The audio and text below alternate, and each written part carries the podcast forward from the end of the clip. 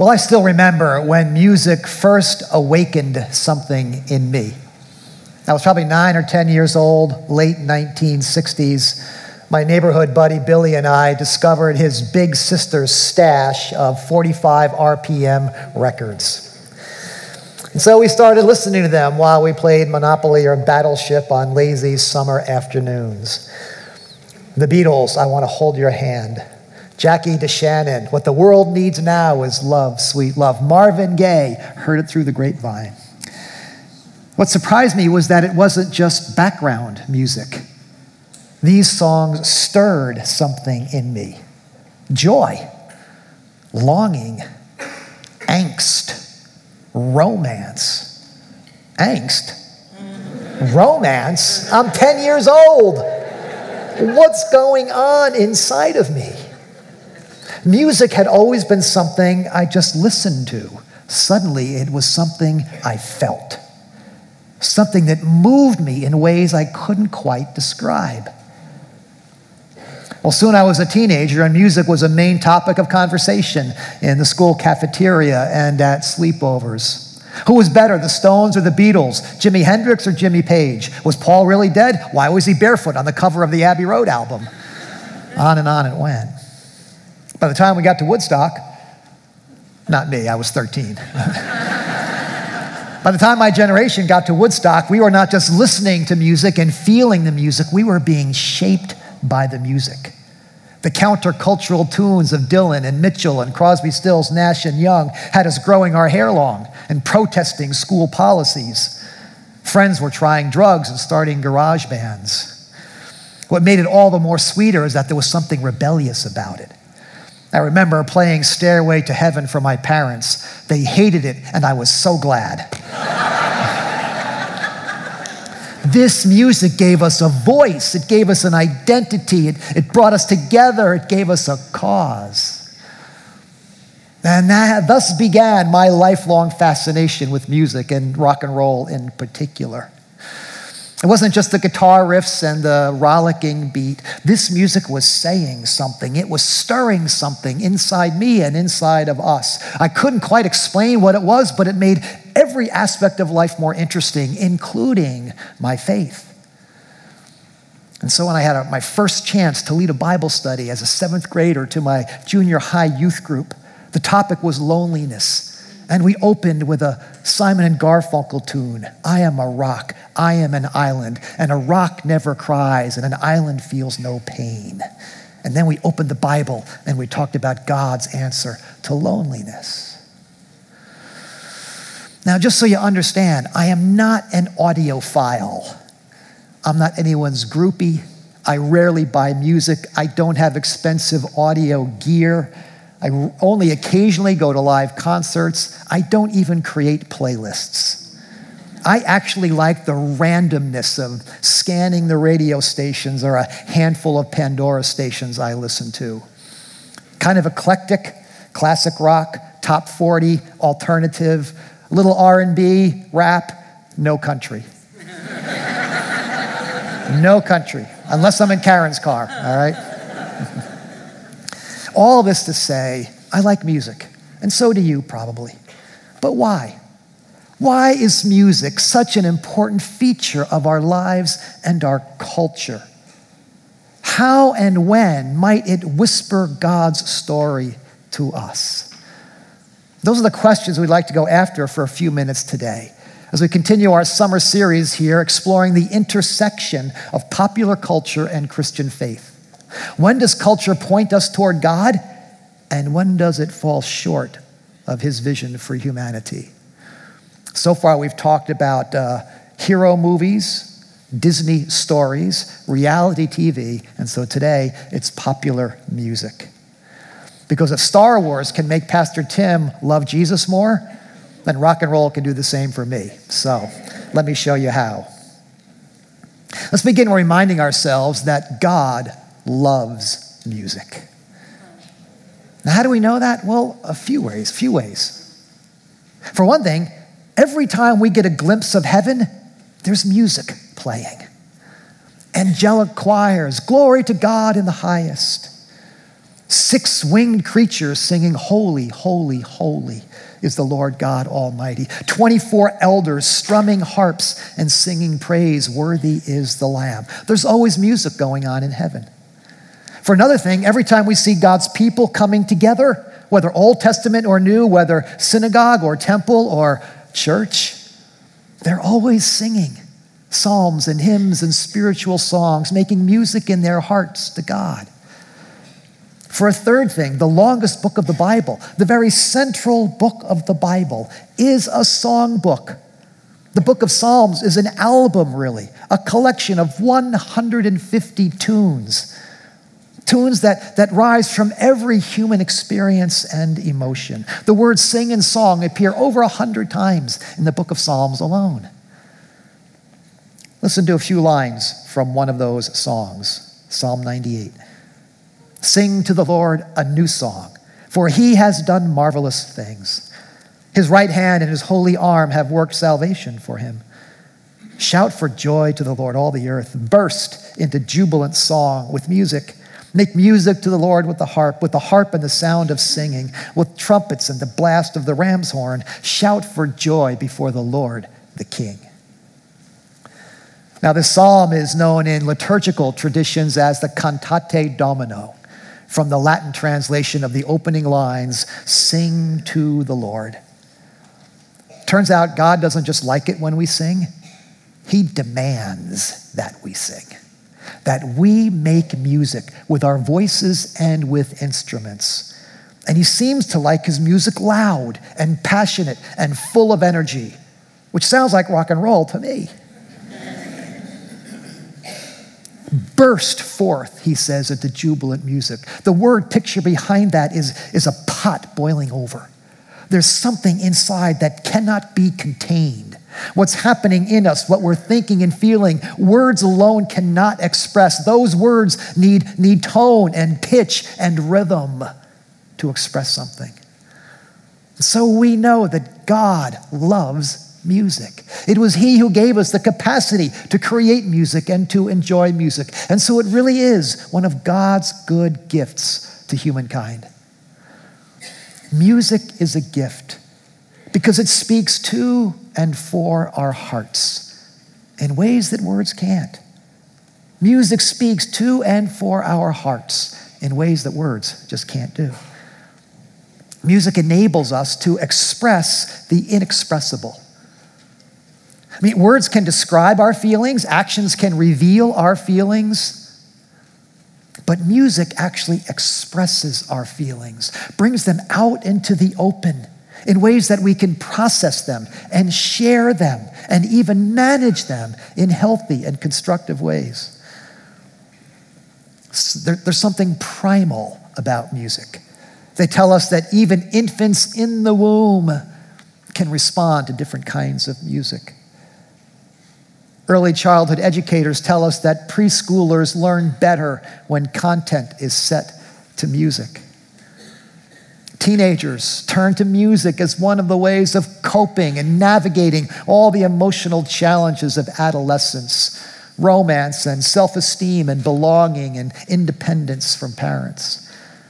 There's not a one of us of any age, I'm sure, who doesn't from time to time put on the headphones or turn on the radio to, to, to, to relax, to de stress, to, to elevate our mood or improve our focus. They tell us that students perform better on tests when they listen to classical music, the Mozart effect, they call it. Cancer patients report less anxiety and less discomfort when they listen to music while receiving treatments. Athletes turn to music to help them focus and push them beyond their limits. Music can transport us in time and space. The other day, a couple months ago, I was driving home after work one day and song came on the radio, Taking Care of Business. Bachman Turner Overdrive. Suddenly, it was 1973. I was 16 years old, driving my father's Ford Pinto home from my after school job. I was cool again.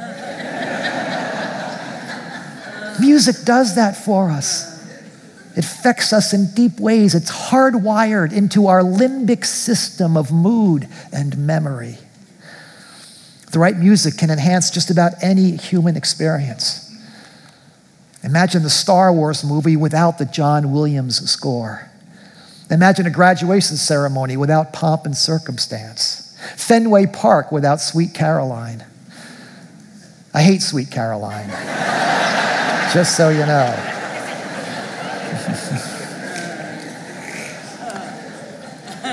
Plato said that the purpose of the arts was to shape human emotions properly. And music can do that. It can speak to us and for us in ways that words cannot.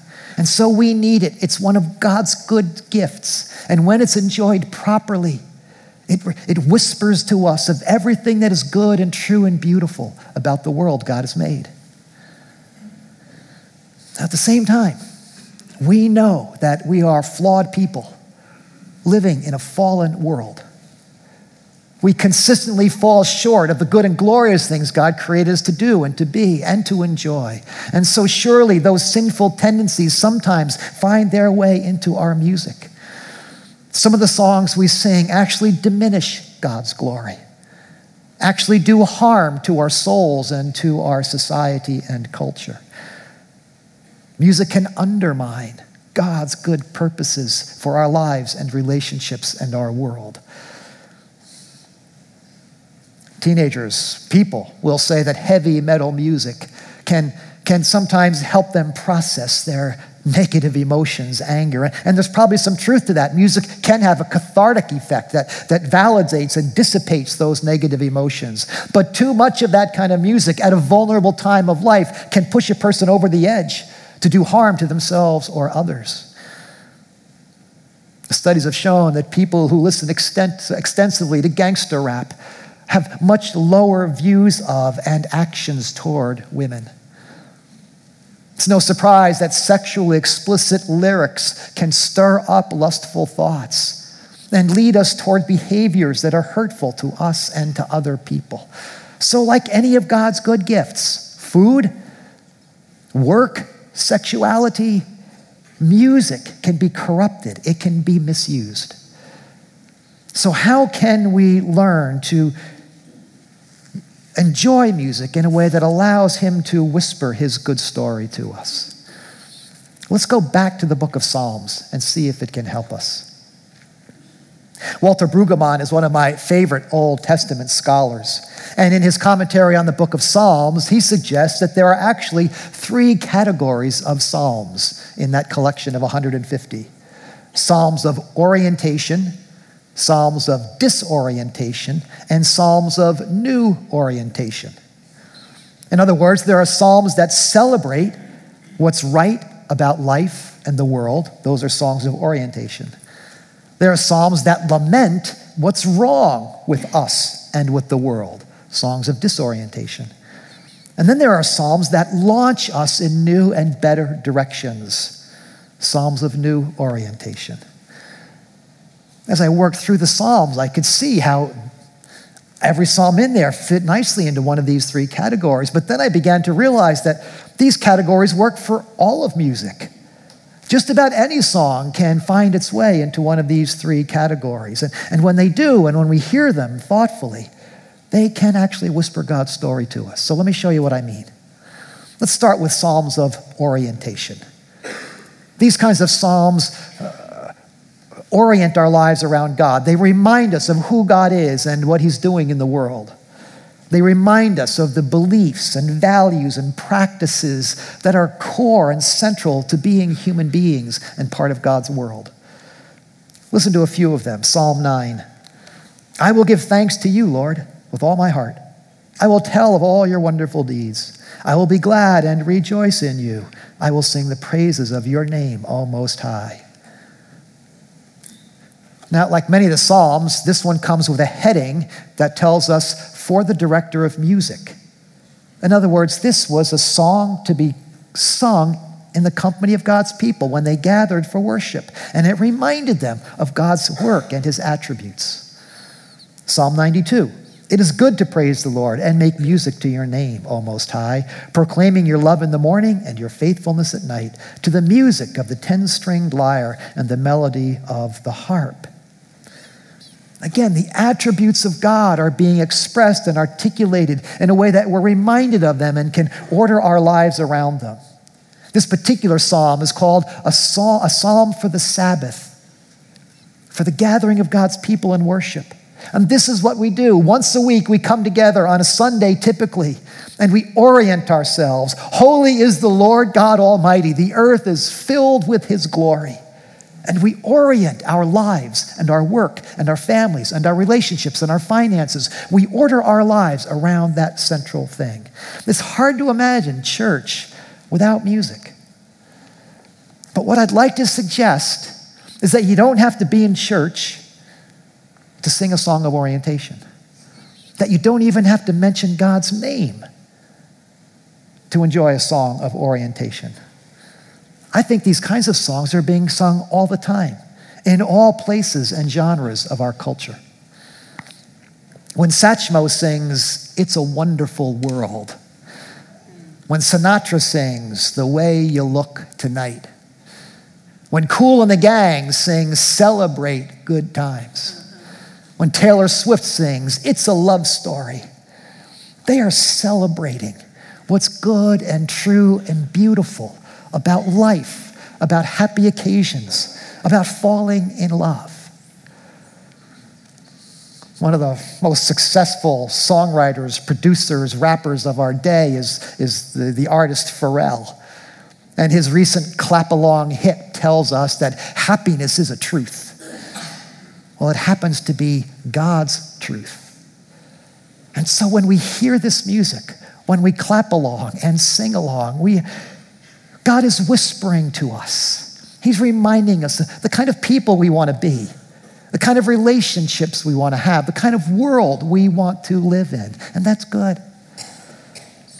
And I realize people aren't always hearing that whisper, but they are feeling it. They're not always living these truths, but they're longing for them. And that's good because if they listen and long for enough time, they may begin to awaken to the God who put those desires there. So these kinds of songs are a gift. Whether you're standing and singing them in church on a Sunday morning, or you're singing along with the radio on your way home after work, or you're dancing your fool head off at a wedding. Songs of orientation are a great gift of our God. One evening this past weekend, we uh, wandered up to the local town center to enjoy one of the concerts on the green that many towns in New England have this time of year. There was a local band playing, and they were killing it that night.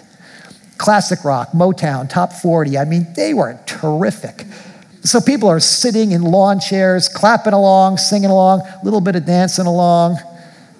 They danced in their chairs. It was Bedford, after all. Okay, so, but they were grooving. Neighbors greeted each other. Kids did cartwheels across the grass.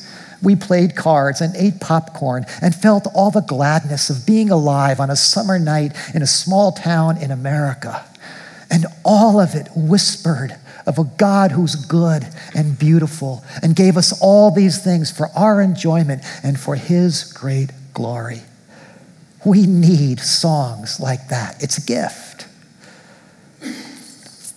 But as we said earlier, neither we nor our world are always everything we were meant to be. Sometimes we fall short and we fail. And so we need songs of disorientation as well. Songs that express our, our grief, our sadness, our brokenness, our anger, at what's happening in the world or what's happening to or in us. Words aren't always enough. They're not strong enough and deep enough to get those feelings out into the open. Music can do that. We find psalms of disorientation in the Bible. Psalm 13. How long, O Lord, will you forget me forever? How long will you hide your face from me? How long must I wrestle with my thoughts and day after day have sorrow in my heart? How long will my enemy triumph over me? David is feeling forgotten and lonely and defeated. Now, we don't know the tune of this song, but my guess it was it was in a minor key. Here's one that should sound familiar. My God, my God, why have you forsaken me? Why are you so far from saving me, so far from my cries of anguish? Have you ever found yourself in a tough moment or a tough season of life singing a song to help you get yourself through? A song that taps into what you're feeling? That's what Jesus is doing on the cross. In these awful moments, when he can't even muster up the words to describe the loneliness and the desolation he's feeling in those moments, he turns to a song, a song he learned as a kid in the synagogue, Psalm 22, and he sings it. He says it out loud from the cross, a song of lament. Sometimes the lyrics of these songs of disorientation are so graphic and so disturbing, they ought to come with a parental warning. Psalm 63, David sings of his enemies May they be given over to the sword and become food for jackals. And that's some of his milder lyrics. Now, in his better moments, does, does David really mean that? Does he really want that for fellow human beings? Or is he giving vent to his feelings in that moment, in all of their ugliness? Bring them out into the open so perhaps God can meet him and temper those things and do something redemptive with them. We need songs of desolation. Now, surprisingly, Christians are not always comfortable with songs of disorientation. We like to get to the happy ending. We want to get to the solution side, and, and, there's nothing wrong with that. But sometimes we just need to lament and complain. And pop music is good at doing that. When Adele sings, Hello from the other side, I must have called a thousand times to tell you that I'm sorry for all that I've done. But when I call, you never seem to be at home. She's speaking and singing for everyone whose heart has been broken over a relationship that's fallen apart and can't be put back together again. For the first time in history, this song sold a million copies two weeks in a row. There's a lot of broken hearts out there. And we need songs like this to, to express what we're feeling in moments like that. When Natalie Imbruglia sings, Nothing's right, I'm torn. I'm all out of faith. I'm cold and I'm ashamed, lying naked on the floor. She's lamenting what happens to us when we give our hearts and our bodies away to someone who's not committed to us for the long haul. It leaves us torn and broken. When Mick Jagger sings, I can't get no satisfaction, which may be the primal theme of all of rock and roll. He's acknowledging that no earthly experience or relationship can satisfy the deepest longing of the human heart. Now, he may not know that's what he's saying, but he's saying it just the same, and so is everyone who sings along. Like the human heart, rock and roll is restless and always will be until it finds its rest in God. Some years ago, the legendary rapper Tupac Shakur rapped, Come on, come on, I see no changes. Wake up in the morning and I ask myself, is life worth living? Should I blast myself? I'm tired of being poor and even worse, I'm black. My stomach hurts, so I'm looking for a purse to snatch. Come on, come on, that's just the way it is. Some things will never change. That's just the way it is. He was expressing the frustration that, that many young men of color feel after generations of, of economic inequality and injustice. Now, are all the words of rap music true and good and beautiful? No, they're not.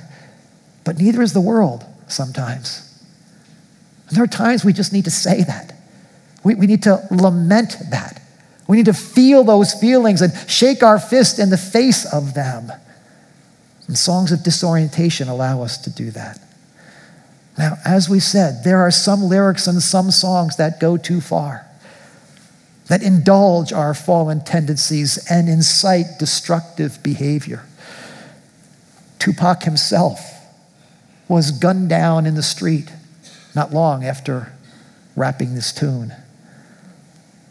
There are songs being sung that aren't helpful, and we need to know when to turn the music off. But there are times we need songs of disorientation to express what's wrong with our world and with us. And if we'll listen carefully and thoughtfully, we can hear God whispering that He sees us in that brokenness, that He came to be with us in that brokenness, and He wants to lead us to better places. Which, of course, takes us to the third kind of song new orientation. Songs that find us in our broken, wounded, angry, frustrated places and lead us to better days, to healing and forgiveness and restoration and transformation. And so John Lennon imagines all the people living life in peace. Kelly Clarkson celebrates her independence after breaking off a bad relationship. Since you've been gone, I can breathe for the first time. Bono sings of a city where the streets have no name, where people are not divided into neighborhoods based on race and color and class and economics. And songs like this give us hope. They point us in better directions. They inspire us to get up and try again at this thing called life, at this thing called justice, at this thing called peace and love. And that's good. The problem, of course, is that songs alone are not enough. Music can speak to us, but it can't change us. It can point us in new towards new places, but it can't get us there. Rock and roll came of age at a time of deep longing for a better world. My generation sang, Come on, people now, smile on your brother. Everybody get together, try to love one another right now. We believed that world was possible. It was in our grasp. We were going to give peace a chance. We were going to be the generation that got it right. That was a lot of years ago. We've had our chance. And the world doesn't look all that much better than it did 50 some years ago. Now, we still sing those songs and others like them, and that's good. Because at some point, those songs might awaken within us the, the recognition that we need something and someone greater than ourselves. We need better songs to sing. And that's what we find in the book of Psalms. Let's come back to the one we began with. Sing to the Lord a new song, for he has done marvelous things. His right hand and his holy arm have worked salvation for him. Now, we don't know the occasion for this song. Maybe he's looking back on the Exodus, deliverance from slavery. Maybe he's looking back on the return from exile, years of captivity. Maybe it's just a victory they've won over their enemies. But clearly, God has done something that only God could do. He's rescued them, He's made them whole and well and given them a future. And they're, they're so full of, of happiness and hope that all they can do is sing as beautifully and loudly and joyfully as they know how. When he speaks about a new song, it's not just a new tune, it's a new truth. It's a new theme. It's a new thing God is doing in their lives and in the world that calls for new kinds of music and new enthusiasm. In fact, he looks forward to a day when not just all of Israel, not just all the nations, but all of creation will join in a great chorus, a great song of praise. Let the sea resound and everything in it, the world and all who live in it. Let the rivers clap their hands. Let the mountains sing together for joy. Let them sing before the Lord, for he comes to judge the world in righteousness and the peoples with equity. What a great image. God loves music so much that everything He created will one day lift its voice in celebration of His goodness and His truth and His beauty. This psalm, this Psalm 98 is the basis for joy to the world. one of our favorite, favorite Christmas carols. Imagine celebrating Christmas without singing Joy to the World. That's how important music is to our experience of life and our expression of faith. And what's true of this one song is true of the whole collection. They all point us Godward in every experience of life. Even the songs of disorientation almost always end with new orientation. Remember that awful song Jesus was singing on the cross? Why have you forsaken me? That's not the end of the song. It modulates partway through. Listen to how it ends. All the ends of the earth will remember and turn to the Lord, and all the families of nations will bow down before him, for he has done it. Jesus is singing the whole song in his head. He knows the lyrics. And he's announcing to himself and to the people listening that this is not the end of the story. The song ends with all of creation turning to their God to be forgiven and restored and made new.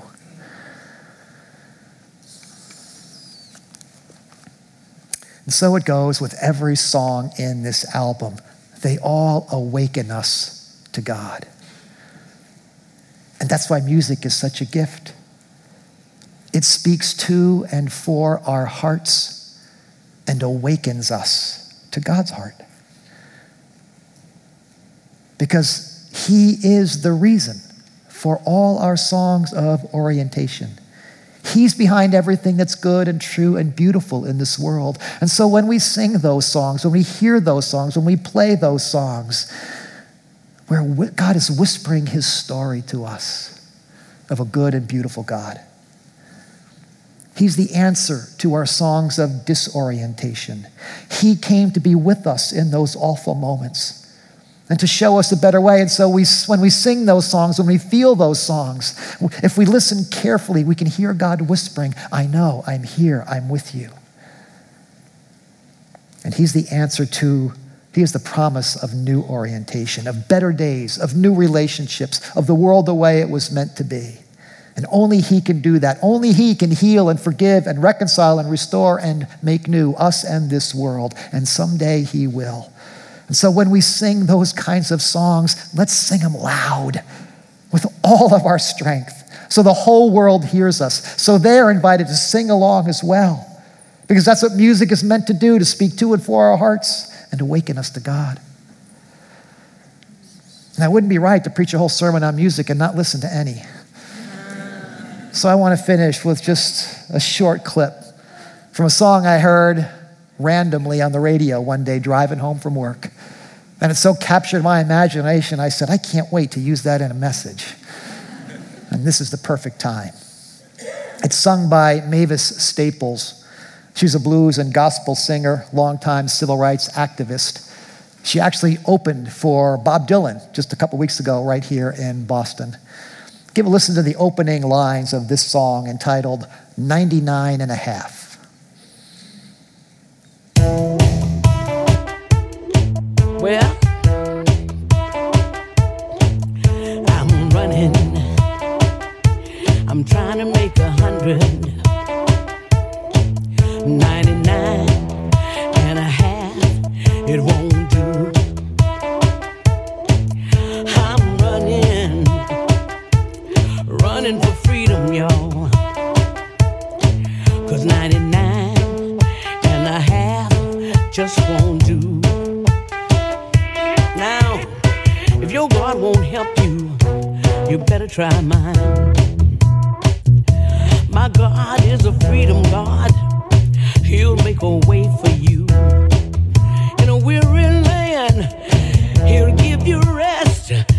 When you're. Protect you on a danger zone.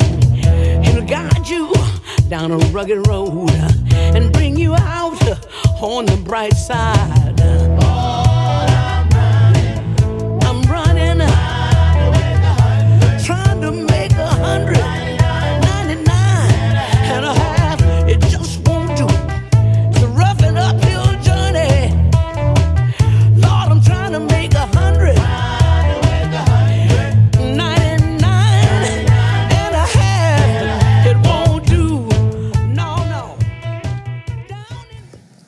Come on now.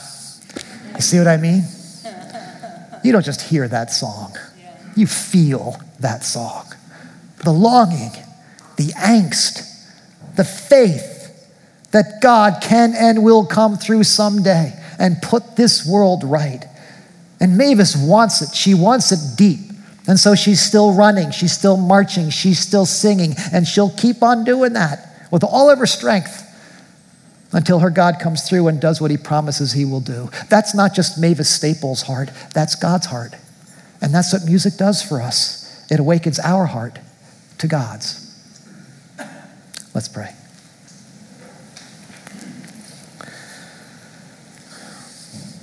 Thank you, Lord, for a chance to think together about an ordinary feature of our everyday lives that perhaps we have overlooked from time to time.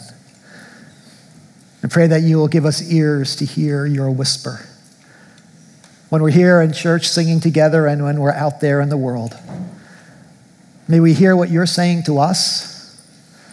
May we hear what the world is saying to you. And may you awaken us to all that is good and true and beautiful in this world. And may we continue to pursue it, celebrate it, and anticipate it in Jesus' name, amen.